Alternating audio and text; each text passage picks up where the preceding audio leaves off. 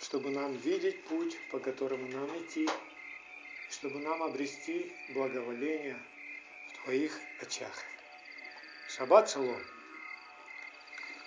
Мы сегодня продолжаем наш путь, познаем Бога в Его живом Слове, в Ишуа Машехе, которое теперь в наших сердцах направляет наш путь.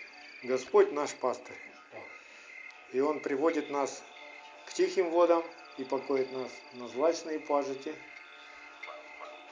Итак, у нас сегодня глава истории, которая называется Мишпатим, что означает законы. Эти законы, которые Бог даровал своему народу, это вечные законы. Они были всегда, но написаны они были только когда уже народ стал забывать Бога. И единственный человек, который не забывал Бога, который отдал свое сердце Ему, который беседовал с Богом лицом к лицу, это был Моисей. И через него Бог напоминает законы к жизни, законы для того, чтобы человеку было хорошо, законы, по которым, исполняя которые человеку будет хорошо и детям его хорошо, слова, в которых дух и жизнь. И начнем с одного стиха, с первой фразы этого стиха. Исход 23.18. Бог говорит здесь, не изливай крови жертвы моей на квасное.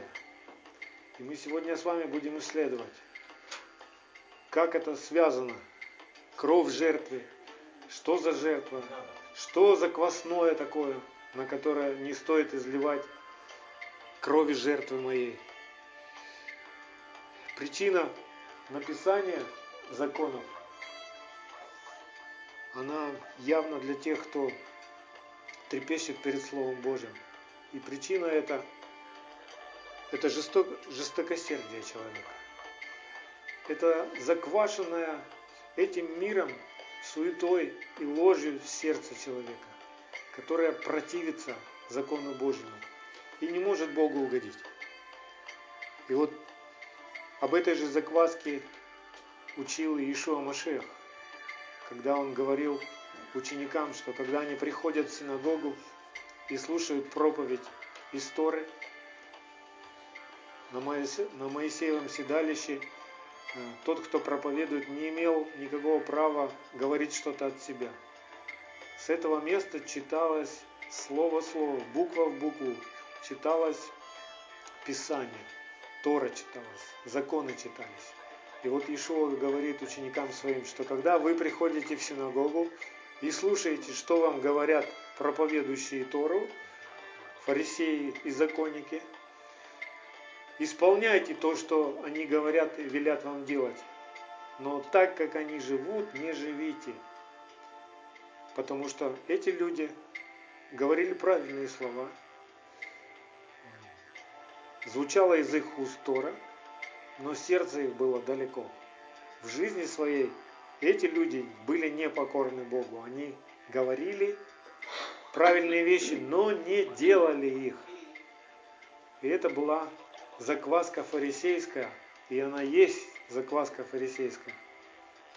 И Бог предупреждает нас, чтобы мы береглись такого состояния, что говоря правильные вещи, сами так не живем. И сегодня каждый верующий, он должен бодрствовать в своем сердце, что то, что я знаю, то, что Бог мне объявил, если я знаю заповеди, то я должен ревновать о том, чтобы делать так, как я знаю. Просто знания, они надмевают человека. Но знания, которые ты, человек применяет, прославляют Бога. Знания от Бога, которые человек применяет в своей жизни, они прославляют Бога. И премудрость Божья, она как раз и ищет рассудительного знания. То есть Знание, которое применяется в жизни. Знание, которым человек пользуется, живет. И от этого радуется и счастлив. Псалом 94, с 7 по 11 стих. Бог плачет здесь к народу своему. О, если бы вы ныне послушали гласа Его, не ожесточите сердце вашего, как в Мериве, как в день искушения в пустыне, где искушали меня отцы ваши, испытывали меня и видели дело мое сорок лет, я был раздражаем родом сим, и сказал, это народ, заблуждающийся сердцем, они не познали путей моих, и потому я поклялся в гневе моем, что они не войдут в покой мой. Из этих слов мы видим, что человек, который выбирает путь не исполнять заповеди Божьи, это путь заблуждения.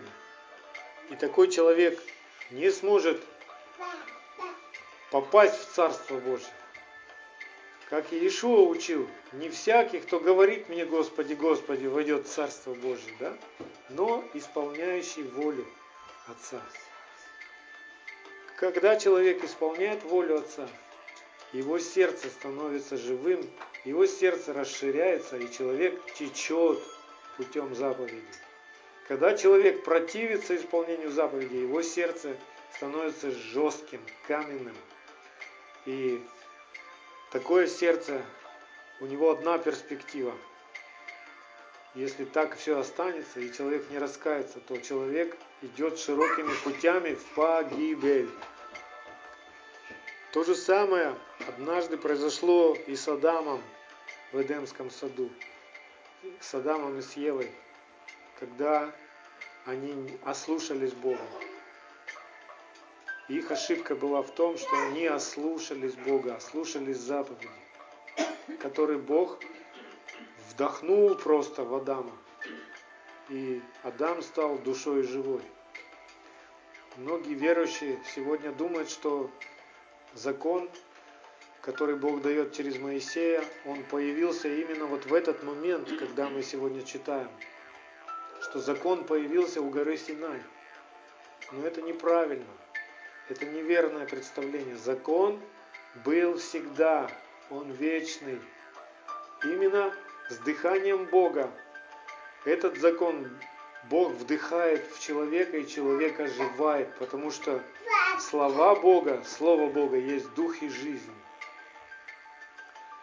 Поэтому первые дети а, Адама, Каин и Авель, почему они приносили жертвоприношение Богу? Откуда они это знали? Они что, придумали, что ли? Адам передавал им устно передавал, всей жизнью своей передавал все, что он еще помнил из вдохнутого в него Бога. Откуда Ной знал чистых и нечистых животных? Кто научил его?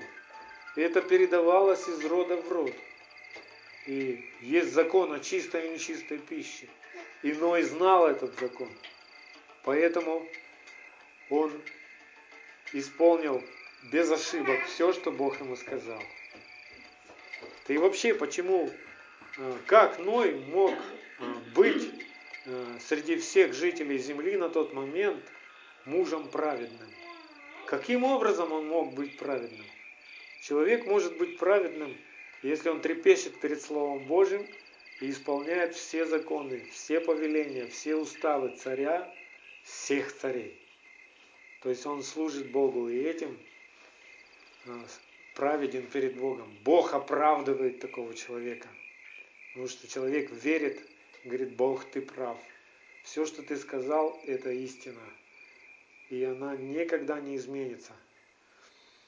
Откуда Авраам знал законы? Потому что о нем конкретно написано Бытие 26.5, когда Бог разговаривал с Ицхаком, и он упоминает там за то, что Авраам исполнил все заповеди, все уставы, все постановления мои, да, к тебе, Исхак, приходят вот эти благословения. Я обещал так Аврааму, точно так же и к Якову, точно так же и к Моисею. Моисей имел этот закон, и он был богобоязненным человеком. Этот закон просто жил внутри Моисея. Он не родился, когда Моисей э, взял э, предметы для того, чтобы написать на бумаге, перо там или чем-то писали. Этот закон, он имеет краткое содержание, будем так говорить, изложенное Богом, и Бог выгравировал просто своим перстом это содержание. А, это заповеди завета с Богом. Это 10 заповедей, которые Бог просто высек своим перстом на камне навеки. И как исполнить эти 10 заповедей, объясняется в книге закона. Вы знаете, что в Скине, центральным местом Скине Моисеевой а, был ковчег. В этом ковчеге лежали две скрижали с заповедями, сосуд с манном, жезл Аронов, а рядом с этим ковчегом лежала книга закона. Книга, которая объясняет, растолковывает, как человеку исполнить эти, эти 10 заповедей подробно. Как возлюбить Бога? Что нужно человеку делать, чтобы возлюбить Бога? Человеку не надо придумывать любовь к Богу. Как мы можем любить Бога? Нам нужно как-то это выдумать. Или каждый как умеет, так и будет любить. Один будет цветы приносить Богу, другой конфеты покупать, третий будет представлять, что он целуется с Богом. Как выразить любовь к Богу? Самым лучшим выражением любви к Богу является исполнение Его заповедей. Ишуа так и учил, он озвучивал просто сердце Отца. Если любите меня, соблюдите заповеди мои. Иоанн об этом же самом говорит, что человек, который соблюдает заповеди Божии, в нем совершается Божья любовь. Точно так же Павел пишет в послании к римлянам 13.10, что любовь – это и есть исполнение закона. Закон, который дан Богом, он дается не для того, чтобы ну как-то поиздеваться над человеком там, что человек Знаете, печально, но многие верующие сегодня представляют закон невыполнимым. Заповеди Бога невыполнимыми. Как будто Бог давал эти заповеди, чтобы посмеяться над человеком. Но эти заповеди, почему и для кого они невыполнимы? Они невыполнимы для плотского человека, который хочет жить своевольно и поступать своевольно который говорит, ну Бог у тебя своя воля, а у меня своя. Я хочу вот так, я привык вот так вот, а я буду вот так вот делать. А я считаю, что мне будет хорошо вот так вот. И это своеволие, оно печально заканчивается для человека, мы знаем. Поэтому Бог никогда не давал свои заповеди, чтобы посмеяться над человеком и унизить человека. Бог дал их, чтобы из этих заповедей человек мог научиться любить. И пока человек помнил и передавал из уст в уста, из сердца в сердце этот закон, то не было надобности записывать его, запечатлевать его на бумаге и на каменных скрижалях. Но поскольку люди с каждым родом ожесточали свое сердце, они забывали Бога они увлекались суетой, они увлекались язычеством и попадали в рабство. И мы знаем, что Израиль попал в рабство. Но Бог знал, как спасти Израиля. И Он посылает Моисея, внутри которого живое Слово Божье. И это Слово начинает звучать. Это Слово начинает эту битву с фараоном. Происходят чудеса знамения. И через Моисея всех, кто послушался Слова Божьего все выходят невредимыми, благословленными и здоровыми, исцеленными из Египта за одну ночь.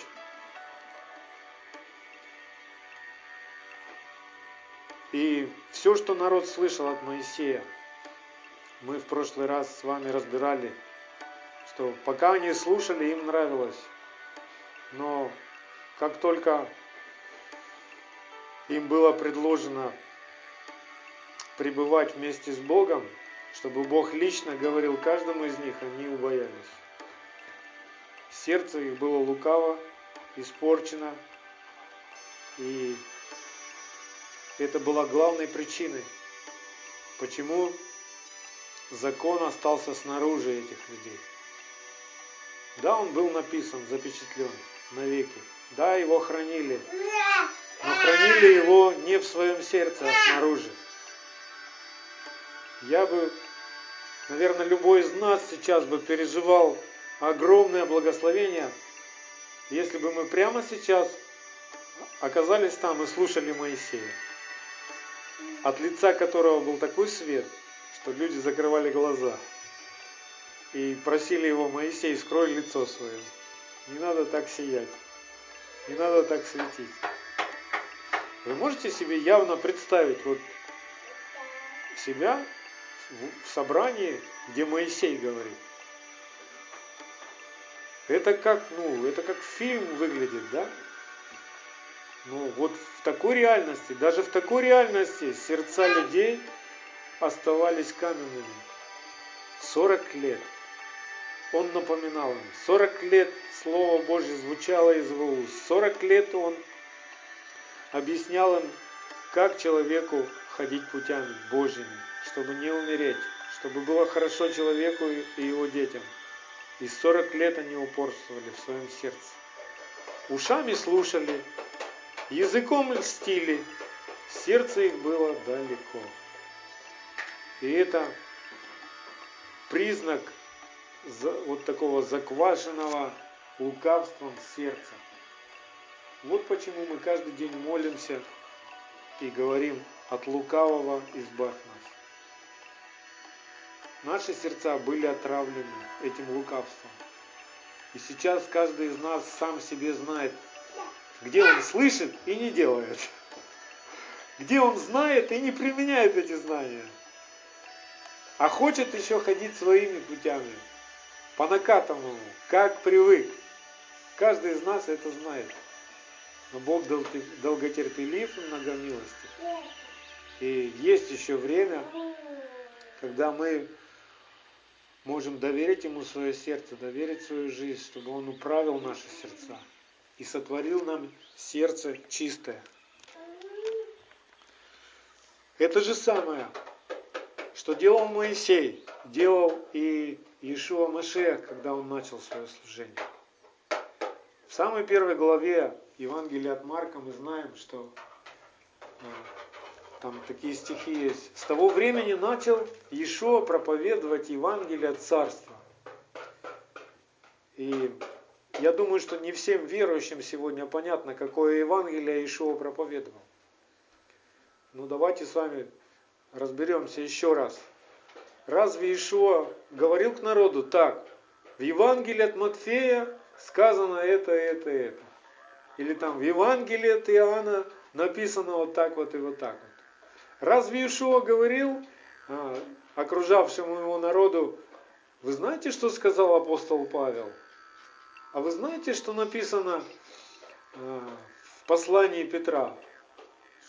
Нет.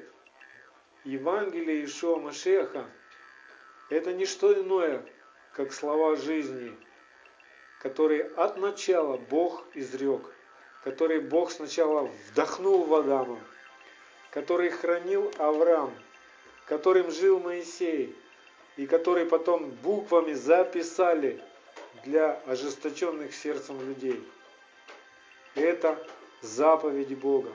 Ешо учил тому же самому, он объяснял, как человеку исполнить эти заповеди. И он предупреждал людей, не думайте, что я пришел нарушить Писание. Не нарушить пришел я, но исполнить. все до малейшего знака препинания исполнить, ничего не нарушая. В этом жизнь для человека. Только в этом жизнь для человека. Только так тьма может ну, покинуть и оставить сердце человека. Всякое другое Евангелие, ну, апостолы предупреждали, что есть еще иное Евангелие, выдуманное, человеческое. И мы знаем сегодня большая беда в церкви, которая тянется с, третьего, с четвертого века, когда обратившиеся из язычников люди с необрезанным сердцем, с лукавым сердцем, решили вот эти вот все еврейские, как называют, заповеди и законы взять и отменить. Потому что эти заповеди, они как камень давили на плоть человека. Эти заповеди, они как раз и были тем крестом, на котором плоть человека надо было распять. И никто не хотел умирать. Все решили пойти иным путем. Чтобы был вид благочестия, но сила из-за этого, мы знаем, потерялась. Сила, оста... сила Божья начала оставлять церковь. С того момента, как люди уклонялись от исполнения заповедей и игнорировали вечные постановления Бога.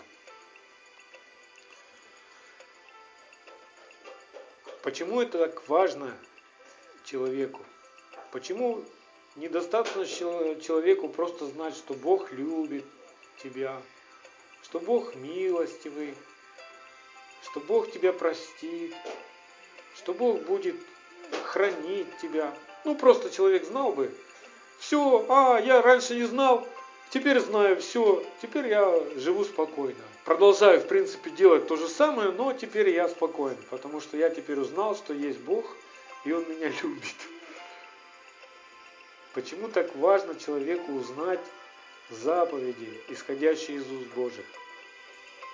Потому что эти заповеди учат человека различать добро и зло, определять, что есть жизнь, а что есть смерть, что есть чистое, а что нечистое, что э, к жизни тебе, что к смерти тебе. Без заповеди человек не разумеет греха и не понимает, где он не прав, что у него не так в жизни. Вы хотите узнать, что у вас не так в жизни? Откройте Писание. Исследуйте Писание и себя. Вы делаете так, как написано. Если нет, это называется беззаконие. А беззаконие ни к чему хорошему не, человека не приведет.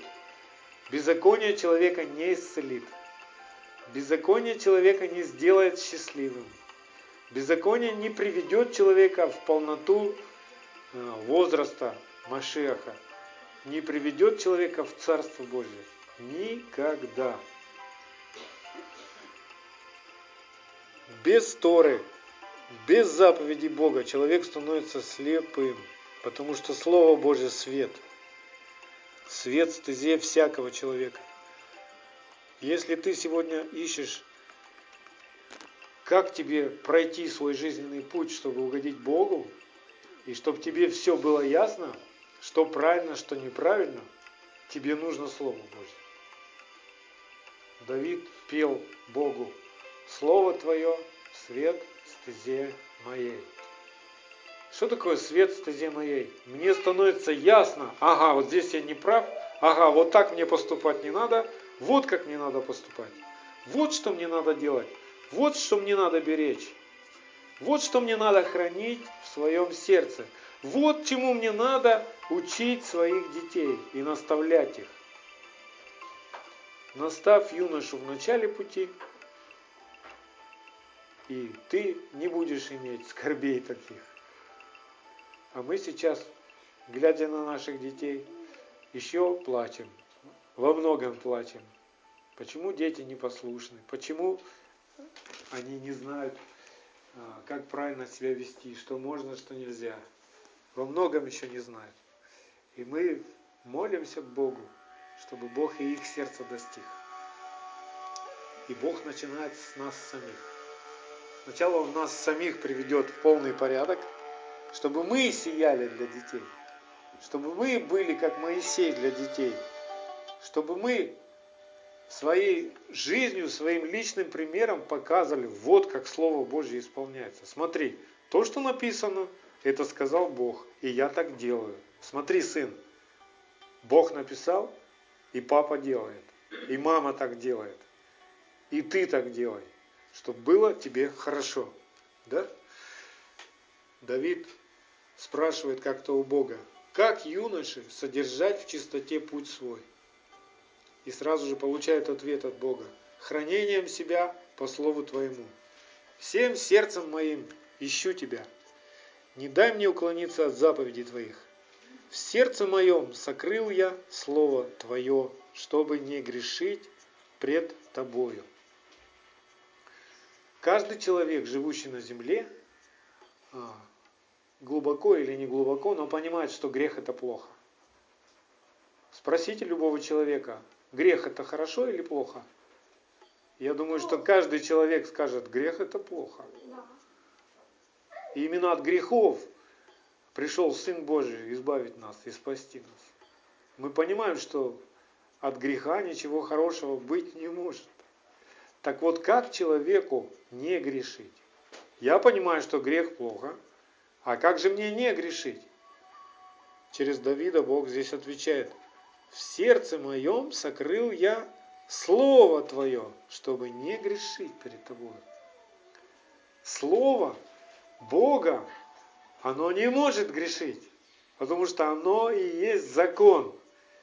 И если это слово написалось в моем сердце, я живу им, я храню его, я поступаю только так, я радуюсь только от этого, то э, закон в моем сердце, он избавляет меня от беззакония.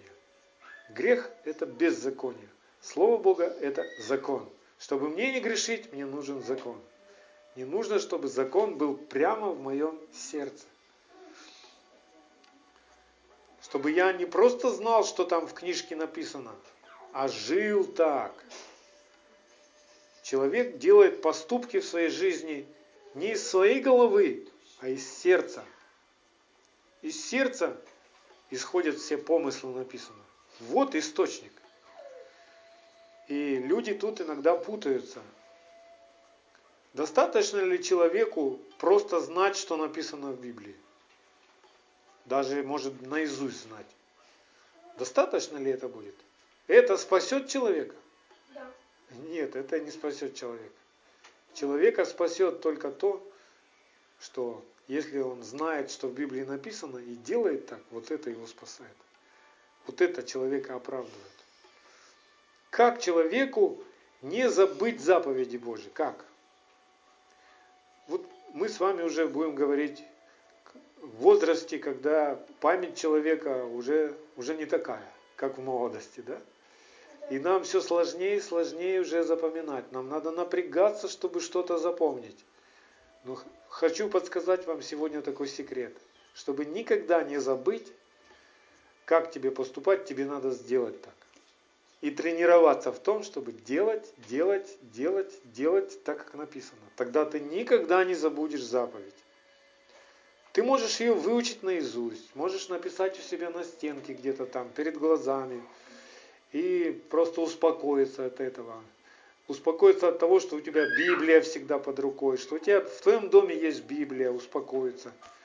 Но по-настоящему человек успокоится, когда Библия, когда Слово Божье будет просто жить в сердце человека. И отними у него написанную Библию, спрячь от него все вот эти надписи, забери у него каменные скрижали, которые вот в ковчеге хранятся – а человек все равно поступает по заповедям. Представляете? Любовь должна э, жить. А это не теория какая-то. И любовь – это исполнение закона. Вот этот процесс, он должен включиться в нас и захватить все сферы нашей жизни, все сферы нашей души. Все наши мысли должны быть захвачены этим. Мы с вами сейчас попали в руки Божьи, и Бог оживляет нас. Он говорит и говорит нам, и напоминает, и напоминает нам свои заповеди. И мы то делаем, то не делаем, то делаем, то не делаем. Когда не делаем, убеждаемся, что ну, есть еще лукавство в сердце. Я ведь знал, но не сделал. Ведь Бог мне сказал, а я так не поступил. Боже, от лукавого избавь меня. Боже, сердце чистое сотвори во мне. это правильный путь. Когда человек раскаивается и кается в своих беззакониях, это правильный путь. Что вам нужно делать, когда вы уже 77 раз замечаете на день, что вы грешите? Что вам нужно делать? Каяться нужно перед Богом, потому что это закон. Бог не вычеркивает тебя. Бог призывает тебя, покайся, вернись. Семь раз упадет праведник, и семь раз поднимет его Господь. Даже если 77 раз упадет праведник, 77 раз Бог поднимет его. Потому что вот в этом как раз и есть праведность. Отношение твоего сердца к греху. Это радость для тебя или мерзость для тебя? Бог долготерпелив и многомилостив. И нет такого греха, который бы он не мог простить. И он прощает всегда. Но согласитесь, что если часто делать грех, потом прибегать к Богу, каяться, снова делать грех, снова каяться, с каждым разом все труднее, труднее э, человеку это делать. Потому что когда человек лукавит, его сердце ожесточается, каменеет. Представьте себе ваше сердце, которое вот если вы лукавите перед Богом, то оно как каменеет с каждым разом, с каждым испытанием оно каменеет. И вот этого нам нужно избегать и бояться, хранить свою совесть чистой и непорочной. Знаете, иногда человеку Бог кричит через болезни, когда человек забывает Бога, когда человек уходит с узкого пути и начинает ходить широкими путями, Бог кричит и зовет его через болезни, через какие-то ну, сокрушения в финансах, там, не знаю, во взаимоотношениях. У тебя не созидается, а разрушается что-то. Тело твое уже реагирует на грех, да? Потому что ни одна болезнь это не является наградой от Господа. Болезнь – это крик Господа о том, что тебе нужно вернуться на узкие пути. Что тебе нужно, и тебе есть что еще исправить в жизни своей, в сердце своем. Ты еще что-то не привел в соответствие. Вот почему болезнь. А иногда Бог э, поднимает внутри нас жар такой, что даже ты и не болеешь, и деньги у тебя есть, и работа у тебя есть, а ты маешься. Внутри тебя печет, совесть обличает тебя, дух тебя обличает, да?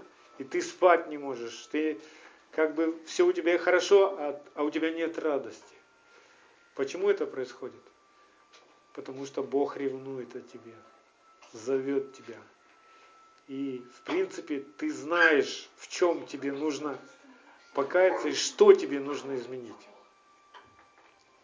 Многие сегодня имеют неправильное представление о воле Божьей.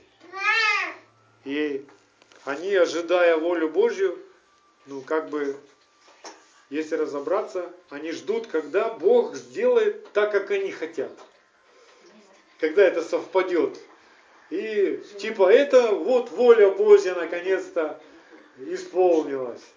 Но послушайте, воля Божья никогда не расходится с Его Словом.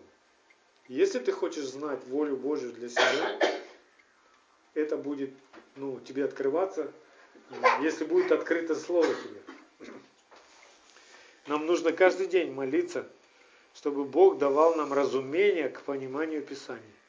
Чтобы Бог изливал Духа Своего, Духа откровения и премудрости, чтобы нам понимать, что мы читаем – чтобы нам понимать, что говорит это слово, как это слово ко мне относится. Вот, допустим, сегодня Даже многие э, иудеи по плоти не понимают стиха, э, который говорит, давайте откроем это место. Сейчас, это в 23 главе, исход. Откроем 23 главу исход.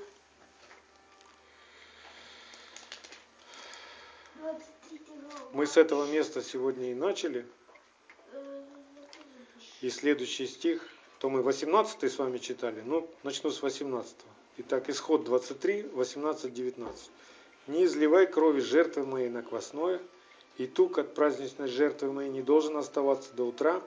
Начатки плодов земли твоей приноси в дом Господа Бога твоего. Не вари козленка в молоке матери его». И вот эта последняя фраза – не вари козленка в молоке матери его, а, для многих ну, непонятно. Из нее сделали заповедь. И вы знаете, что в иудейской традиции, в ортодоксальной, ну, и, иудеи не подают э, мясо, с молочными какими-нибудь соусами и приправами. Потому что они поняли вот эту заповедь так. Упустив все сказанное выше. А эта последняя фраза, она очень связана с тем, что перед этим было сказано о жертве, о начатке плодов. Дело все в том, что на тот момент Израиль начал сливаться с языческими обрядами, традициями. И было такое поверье у них, что перед тем, как посадить дерево, выкапывали яму, и в эту яму, чтобы дерево хорошо родило и плодоносило, э, ложили как удобрение э, сваренного в молоке матери козленка молоденького. И потом садили дерево, вот, и дерево тогда плодоносило. То есть у них такой был обряд перед посадкой деревьев. А Бог здесь учит через Моисея, чтобы люди доверяли Богу, чтобы приносили ему жертву, и он дает плоды. Он делает дерево плодоносным. Он как напоминает. Начатки плодов земли твоей приноси в дом Господа Бога твоего, и тогда у тебя будет хороший урожай. Понимаете? Вот в чем здесь тонкость.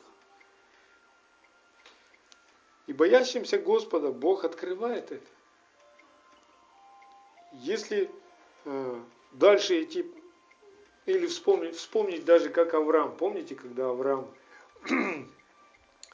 встречал троих пришельцев, которые пришли среди зноя к нему в дом. Помните это? Что Авраам накрыл им на стол? Он забил козленка и поставил молоко, и чтобы они ели. И они ели. То есть мы видим. И много всяких комментариев есть, что Типа, ну они ели, но они сначала молочное съели, а потом мясное, что это несовместимо. Послушайте, ну все это человеческое, все это душевное, и за этим человеческим душевным теряется вообще смысл весь. Зачем? Почему так Бог сказал? Что Он имел в виду на тот момент? Но свои тайны Бог открывает боящимся Его мы понимаем, что для Бога важно, чтобы ты всем своим сердцем доверял Ему. И всю свою жизнь, все свои желания просто приносил к Нему. Представьте тела ваши в жертву живую, благоугодную Богу, да? Или возносите устами вашему хвалу, жертву уст да, мы приносим. Мы знаем, что Богу не нужны жертвы теперь э, животные. Он уже удовлетворен жертвой, которую один раз и навеки принес Иешуа Машех. Больше жертв таких нам не нужно приносить. Есть расплата за грех. Но Бог ищет веру. Бог ищет трепет перед Его Словом. И нам нужно это понять. как человеку понять, ну, покаялся он или не покаялся? Как вы думаете? Если он просто встал на колени, поплакал перед Богом, признался ему в своих грехах, можно считать, что он покаялся? Еще непонятно, покаялся он или нет. Знаете, сегодня ну, во многих церквях как бы можно даже поставить какой-нибудь как приборчик такой. А, и люди, особенно пастыря, гордятся этим и говорят там, сегодня у нас в церкви покаялось столько людей. У нас каждый день в церкви кается столько людей. Подожди, откуда ты знаешь, каются люди или нет? Да, они произносят молитву, но ты ведь не знаешь, что в их сердце происходит. То есть, что дальше-то после этой молитвы с человеком случается. А если в церкви не проповедуется слово, сказанное от начала, если в церкви не проповедуются заповеди Божьи, то это иное Евангелие какое-то в церкви, понимаете? Мы с вами уже говорили вначале об этом. Какой Евангелие Ишуа проповедовал? Он проповедовал Тору. Он проповедовал заповеди, которые человеку нельзя останавливать. Он призывал человека вернуться на путь этих заповедей. Объяснял человеку, как эти заповеди исполнять. Невозможно человеку исполнить заповедь а, просто внешне, чтобы ну, Бог а, был удовлетворен. Бог будет удовлетворен и радостно о тебе ликовать, когда ты из самого сердца это сделаешь, когда ты поймешь, что вот она жизнь, вот в чем моя жизнь. Исполнить заповеди, вот моя жизнь. Если ты будешь как эти заповеди как, э, ну ладно, сделаю так, только отстань от меня. А люблю-то я другое. Я люблю вот это и вот это. Э, это не есть исполнение заповеди. Это как раз есть то, что Бог резко просто э, называет, что устами чтут меня, а сердце их далеко отстоит. И ты можешь поститься с таким сердцем, молиться с таким сердцем, взывать. Послушайте, есть очень резкое слово, э, которое Бог открыл э, Соломону. И в притчах Соломона есть такая, такой стих. Кто отклоняет ухо свое от слушания закона, того и молитва мерзость. Это очень резко звучит, это очень обидно звучит для тех верующих, которые сегодня говорят, нам не нужен закон. Заповедь это все устарело, это уже, это уже Ветхий Завет. Это состарилось, это уже не имеет никакого значения. Главное назваться христианином и все. Назваться сегодня называются очень много людей. Но живут единицы, живут так, как учил Машех, так, как жил Машех живут единицы. И они продолжают упорствовать. И думают, что если они назвались христианами, то Царство Божие для них уже все открыто, и они в этом царстве уже все останутся навсегда. Да, Бог по своей милости пригласил в свое царство всех, и добрых, и злых, как в той притче, да? Мы все пришли. Потому что а, Иешуа заплатил за все наши грехи. Но послушайте, в той же самой притче говорится, что если человек, придя на этот пир, не переоденется в брачные одежды, то он будет исторгнуться из этого пира во тьму внешне. Вот почему Ишуа напоминал в Нагорной проповеди, что не всякий, говорящий мне Господи, Господи, войдет. Сегодня очень много людей обращаются к Нему. Господи, Господи, помилуй, прости. Господи, я люблю Тебя. Господи, Твоим именем я изгоняю бесов и исцеляю больных, и это происходит. Я, а, в ответ может услышать, я не знаю тебя, отойдите от меня, делающие беззаконие. Что ты делаешь по жизни? Как ты живешь? Что ценишь в сердце своем? Что для тебя сокровище? Что для тебя радость? Что для тебя отрада? Что для тебя утешение? Давид пел, что заповеди твои были утешением моим. А насколько ты сегодня утешаешься заповедями? Ведь, согласитесь, ну, нам, каждому еще есть с чем внутри себя разбираться, и мы сами себя знаем, чем мы утешаемся иногда. Нам надо телевизор, нам надо интернет, нам надо музыка, нам надо еда, нам надо, чтобы нас никто не трогал, нам надо пятое, десятое, деньги нам надо, потому что деньги утешение мое. Для, ну, бывают такие моменты, когда Бог тебя на этом ловит. И ты понимаешь, ух ты, я надеялся на деньги, я надеялся, что я что-то скоплю, соберу, а потом смотришь, бах, они куда-то делись. И все твои надежды потерялись. Так вот, Бог дает нам эти заповеди, потому что Он живет в этих заповедях. Это Он.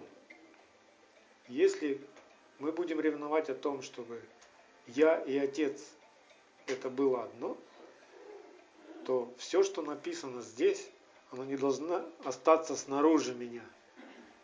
Все, что мы здесь вот читаем, все, что перед нашими глазами, это должно стать моей сутью, моей плотью.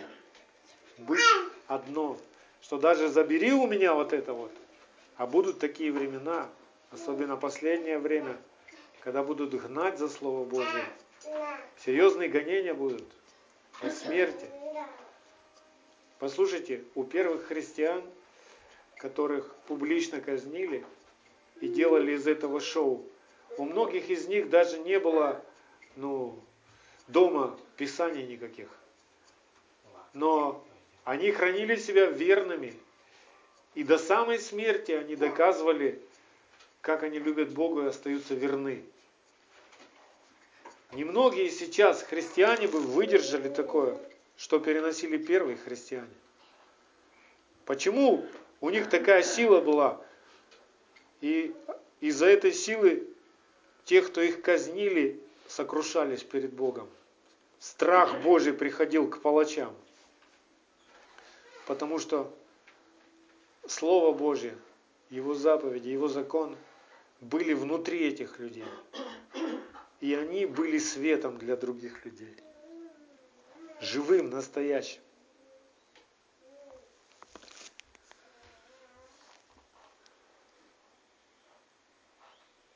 Я прочитаю дальше из 23 главы. Это уже 20 22 стих. Если ты будешь слушать глаза Его и исполнять все, что скажу, то врагом буду врагов твоих и противником противников твоих. Здесь речь идет об ангеле, и мы знаем, что это пророчество о Машехе. Если ты будешь слушать все, что Машех озвучил, и исполнять все. А Машех озвучивал не только то, что отец сказал от начала, да, заповеди, ничего своего он не говорил, то тогда Бог обещает, я буду врагом для врагов твоих и противником для противников твоих. У вас есть враги? Есть у вас люди, которые сейчас злорадствуют в ваш адрес, смеются над вами, да. э, сплетничают о вас, э, которые отвернулись от вас, э, может какие-то козни вам строят. Есть? Ну, у меня есть. И много. Так вот, Бог будет с ними разбираться, если я буду хранить то, что Бог говорит. Вот такой простой принцип. я исполняю заповеди, а Бог воюет с моими врагами. Если я не исполняю заповеди, Бог говорит, ну, ты открыт для врагов. И враги тебя клюют и слева, и справа, поражают тебя, крадут у тебя, похищают у тебя, доставляют тебе боль, досаду. Иешуа показал нам пример, что человек может быть верным Богу до самой крестной смерти. И любовь в человеке ничем не победить, ничем не угасить. Никакие воды бурные не смогут потушить этой любви, если она есть, и ты ее хранишь. И когда Иешуа избивали и унижали и распяли его на кресте, они могли распять только тело, но любовь они не могли распять, потому что любовь в это время молилась о них. Отче, прости им, ибо не ведают, что творят. Любовь невозможно убить. Любовь пребывает вечно. Мы знаем, об этом и Павел писал римлянам, в Коринфянам 13 главе, да, в первом послании мы знаем, что языки умолкнет, а любовь никогда не прекратится. Пророчества перестанут, а любовь всегда будет. Да? И вот эту любовь нам надо беречь. А что есть любовь? Любовь есть исполнение закона. Мне не надо выдумывать какую-то свою любовь, свою вариацию любви. Ну, это любовь там от Саши Пархоменко. Любовь, самое верное определение любви дает Бог, потому что Он есть любовь. Любовь есть исполнение закона. Если любите меня, исполните заповеди мои. Кто говорит, что я познал его, заповеди его не исполняет, тот лжец. И нет в нем истины. А кто исполняет заповеди, в том любовь совершилась. Не нужно ничего выдумывать. Сегодня очень много э, верующих считают, что они любят Бога просто потому, что они собираются в собрание, и они дружные, просто потому, что они делают добрые дела, просто потому, что они поют красивые песни, и у них там большая, большая община. Они считают, что ну, как бы этим являет любовь Божью этому миру. Но послушайте, если церковь сливается с этим миром, она не является святостью. А без святости никто не увидит Бога. Сегодня, к большому сожалению, еще во многих церквях празднуются языческие праздники, вы это знаете. Сегодня вот один из таких праздников, его называют День Святого Валентина, День любви, День влюбленных, как его только не называют. Как будто это только один день, когда ты можешь выразить любовь. Ну послушайте, любовь надо выражать 365 дней в году. 24 часа в сутки надо выражать любовь свою, да? И этот праздник, если бы люди знали, откуда он возник, у них бы волосы зашевелились. Но священники молчат. Многие священники молчат и потакают, и приветствуют этот праздник. И позволяют в церкви э, верующим стаду э, смешиваться с язычеством. Этот праздник возник в третьем веке после Рождества Христова. В Римской империи э, была такая ситуация, когда ну, просто проклятие пришло на Рим. И была высокая э, смертность детская. То есть дети гибли.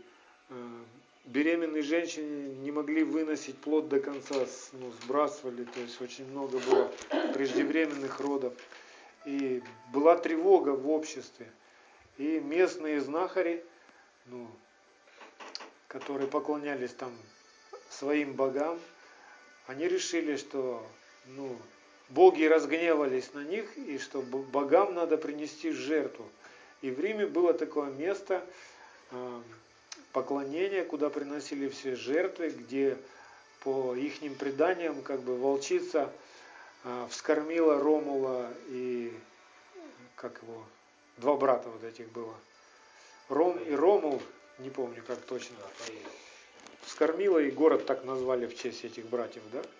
То есть было такое святое место, и вот на это место жрецы сказали, нужно принести в жертву козла, э, забить, и снять с него шкуру, из этих шкур сделать ремни, плетки и хорошенько отхлестать всех женщин, чтобы они забеременели. Вот. Ну, чушь такая, да? Язычество сплошное, дремучее.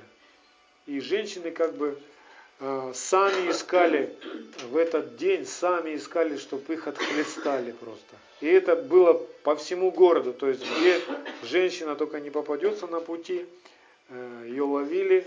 Ну, в принципе-то ловить не надо было, потому что они научены так были. Но где только женщину могли настичь, ее хлестали вот этими э, кожаными ремнями. Вот. И потом это вообще переросло в оргии, просто в эротические сексуальные оргии. Женщин раздевали и всей толпой пытались зачать ребенка, в общем. Кошмар, ужас. Люди вот, ну, дремучие. Это передавалось из рода в род, пока христианство э, не начало возмущаться. И что делает э, римское христианство? Как с этой проблемой бороться? Ну, потому что все понимали, что это нехорошо, когда по улицам бегают голые дядьки и тетки, э, плетками друг друга бьют и производят вот эти безобразия все.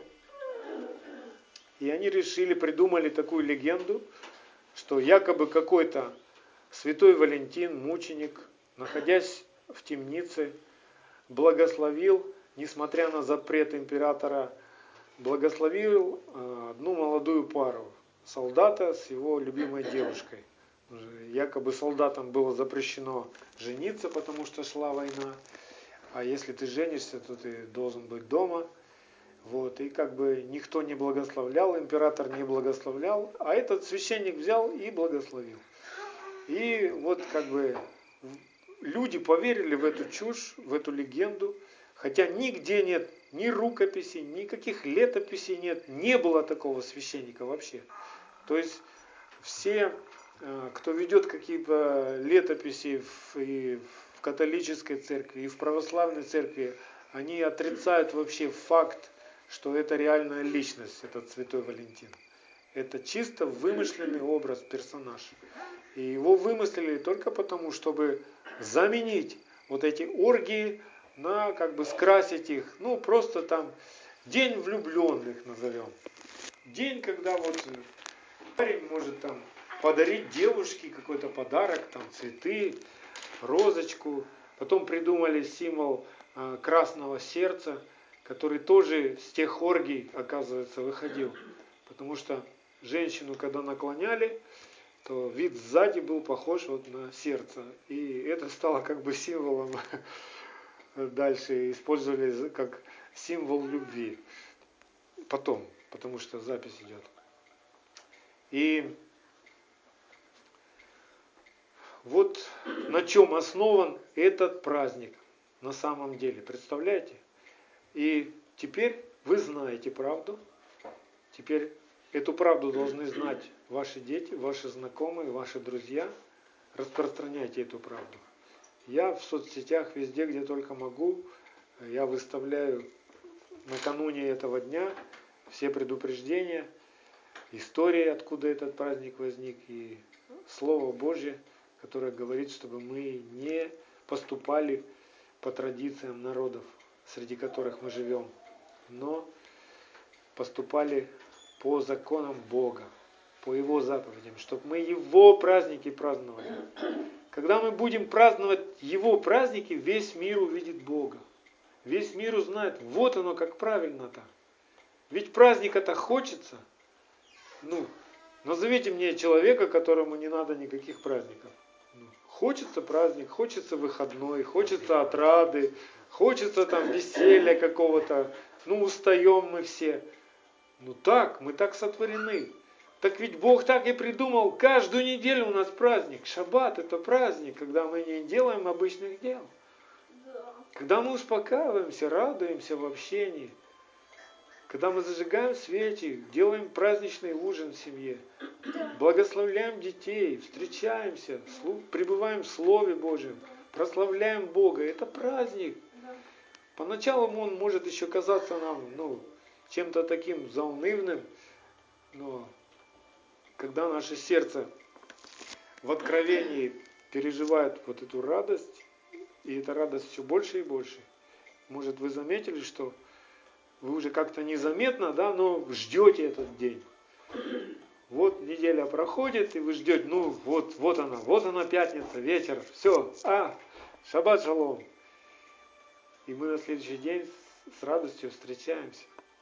Мы не надоедаем друг другу, да? Так вот, от всей вот этой закваски фарисейской, от всего этого лицемерия, от всего этого язычества, Бог предупреждает нас, что Его кровь, кровь Его Агнца, она пролита не для того, чтобы мы могли соединяться с этим миром, с его традициями. Она пролита не для того, чтобы мы просто читали Писание, чтобы они у нас были дома, и чтобы мы даже наизусть их знали. Но она пролита для того, чтобы заповеди ожили в нашем сердце. Хочу прочитать вам одно место из Евреев, послание к Евреям, 10 глава, с 26 по 29 стих. Ибо если мы, получив познание истины, произвольно грешим, то не остается более жертвы за грехи, но некое страшное ожидание суда и ярость огня, готового пожрать противников. Если отвергшийся закона Моисеева при двух или трех свидетелях без милосердия наказывался смертью, то сколь тихтяйшему думаете наказанию, повинен будет тот, кто попирает Сына Божия и не почитает за святыню кровь завета, которую освящен, и Духа благодати оскорбляет. Этот же отрывок я сейчас вам прочитаю в переводе Дэвида Стерна, то есть с еврейского э, Бритхадаша. Вот как он звучит у Дэвида Стерна. Ведь если мы сознательно продолжаем грешить после того, как получили знание об истине, не остается более никакой жертвы за грехи, а только вселяющее ужас ожидания суда, яростного огня, который пожрет врагов. Тот, кто пренебрегает Торой Маше, безжалостно предается смерти на основании слов двух и трех свидетелей. Представьте, насколько более тяжким будет наказание для того, кто попирает Божьего Сына, кто не относится с должным почтением к крови договора, наделивший его святостью, кто оскорбляет Духа, дарующего Божье благоволение. Кровь Иешуа Машеха, кровь нашего Спасителя никогда не будет оправдывать в день суда тех, кто любит тьму беззакония, кто, однажды получив прощение грехов и оправдание даром от Бога, остается прежним, не хочет учиться, не нуждается в исправлении, не хочет научиться от Отца, а Отец учит, своими заповедями нас учит. Тора – это учение нашего Отца. Человек, который отвергает Тору, в конце не будет оправдан. Не будет жертвы за беззаконие. Что такое беззаконие? Отвержение закона. Когда человек говорит, не надо мне закон, не надо мне эти заповеди, не надо мне все эти еврейские а, праздники, ну, пока ты живешь, да, ты можешь приходить в церковь, да, ты можешь приносить жертвы, там, делать добрые дела. Но что будет в конце, когда ты лицом к лицу встретишься? И в конце такой человек может услышать, я не знаю вас, отойдите от меня, делающий беззаконие. Добрые дела делать нужно, да. Но послушай, добрые дела делают очень много и неверующих людей. Так что это их оправдает? Нет, конечно. Наше оправдание – это праведник, который внутри нас. Если мы называемся Христовыми, то мы и жить должны, как Христос. Написано, те Христовы, которые распяли плоть свою со страстями и похотями. Как ты распнешь свою плоть? Чем ты ее распнешь?